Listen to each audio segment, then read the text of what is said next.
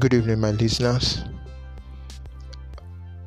I'm here again to talk to us on a particular topic.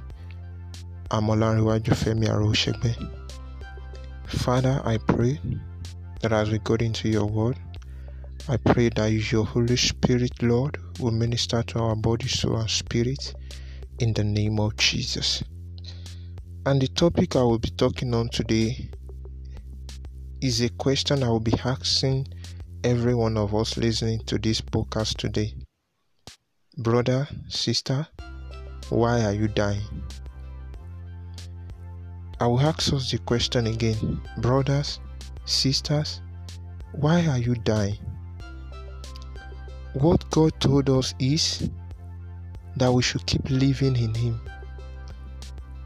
The importance of the Holy Spirit that was given to us is that the life of God can flow through us, is that the life of God can flow into us. Why we give our life to Jesus is that the death we ought to die will be nailed to the cross. But, bro, sis, why are you still dying? Why are you still dying in that your sin? Why are you still dying in that bad attitude? Why are you still dying in that life that does not glorify Christ Jesus? Why are you still dying? I don't know if you're asking me that, how are you dying? That moment you are not dead to the flesh. That moment you are not alive to the spirit. That moment you didn't allow the Holy Spirit to direct your path. That moment you didn't give God consideration over your life again. Bro, sis, you are surely dying. That moment you find it difficult to study your Bible. That moment you find it difficult to pray. That moment you find it difficult to love your fellow neighbors. Bro, you are dying. That moment you find it difficult to humble yourself before God. That moment you find it difficult to forgive that eh, brother, that sister that offended you. You are you, you are surely dying. The Bible says in the book of Romans 6, chapter 2 God forbid, how shall we that are dead to sin live any longer therein?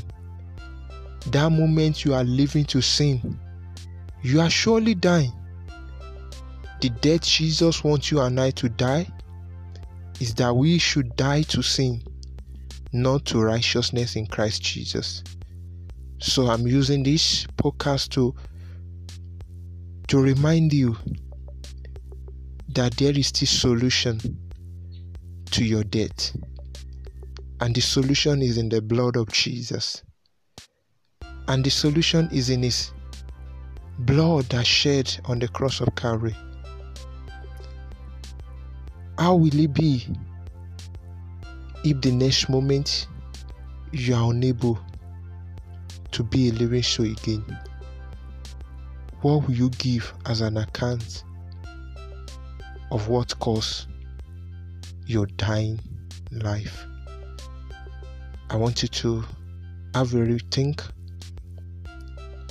of that attitude or of those attitude and call back on Jesus and he will save you. I remain your humble brother, Olanrewaju Femi Arowosegbe. Shall we pray? Daddy, in the name of Jesus, I pray for as many that are coming back to you. Lord, I pray that you will strengthen them, you will renew their strength. Father, you will heal them from every wound they've sustained. You will draw them back to you, Lord. Thank you, Father, because you are a loving Father.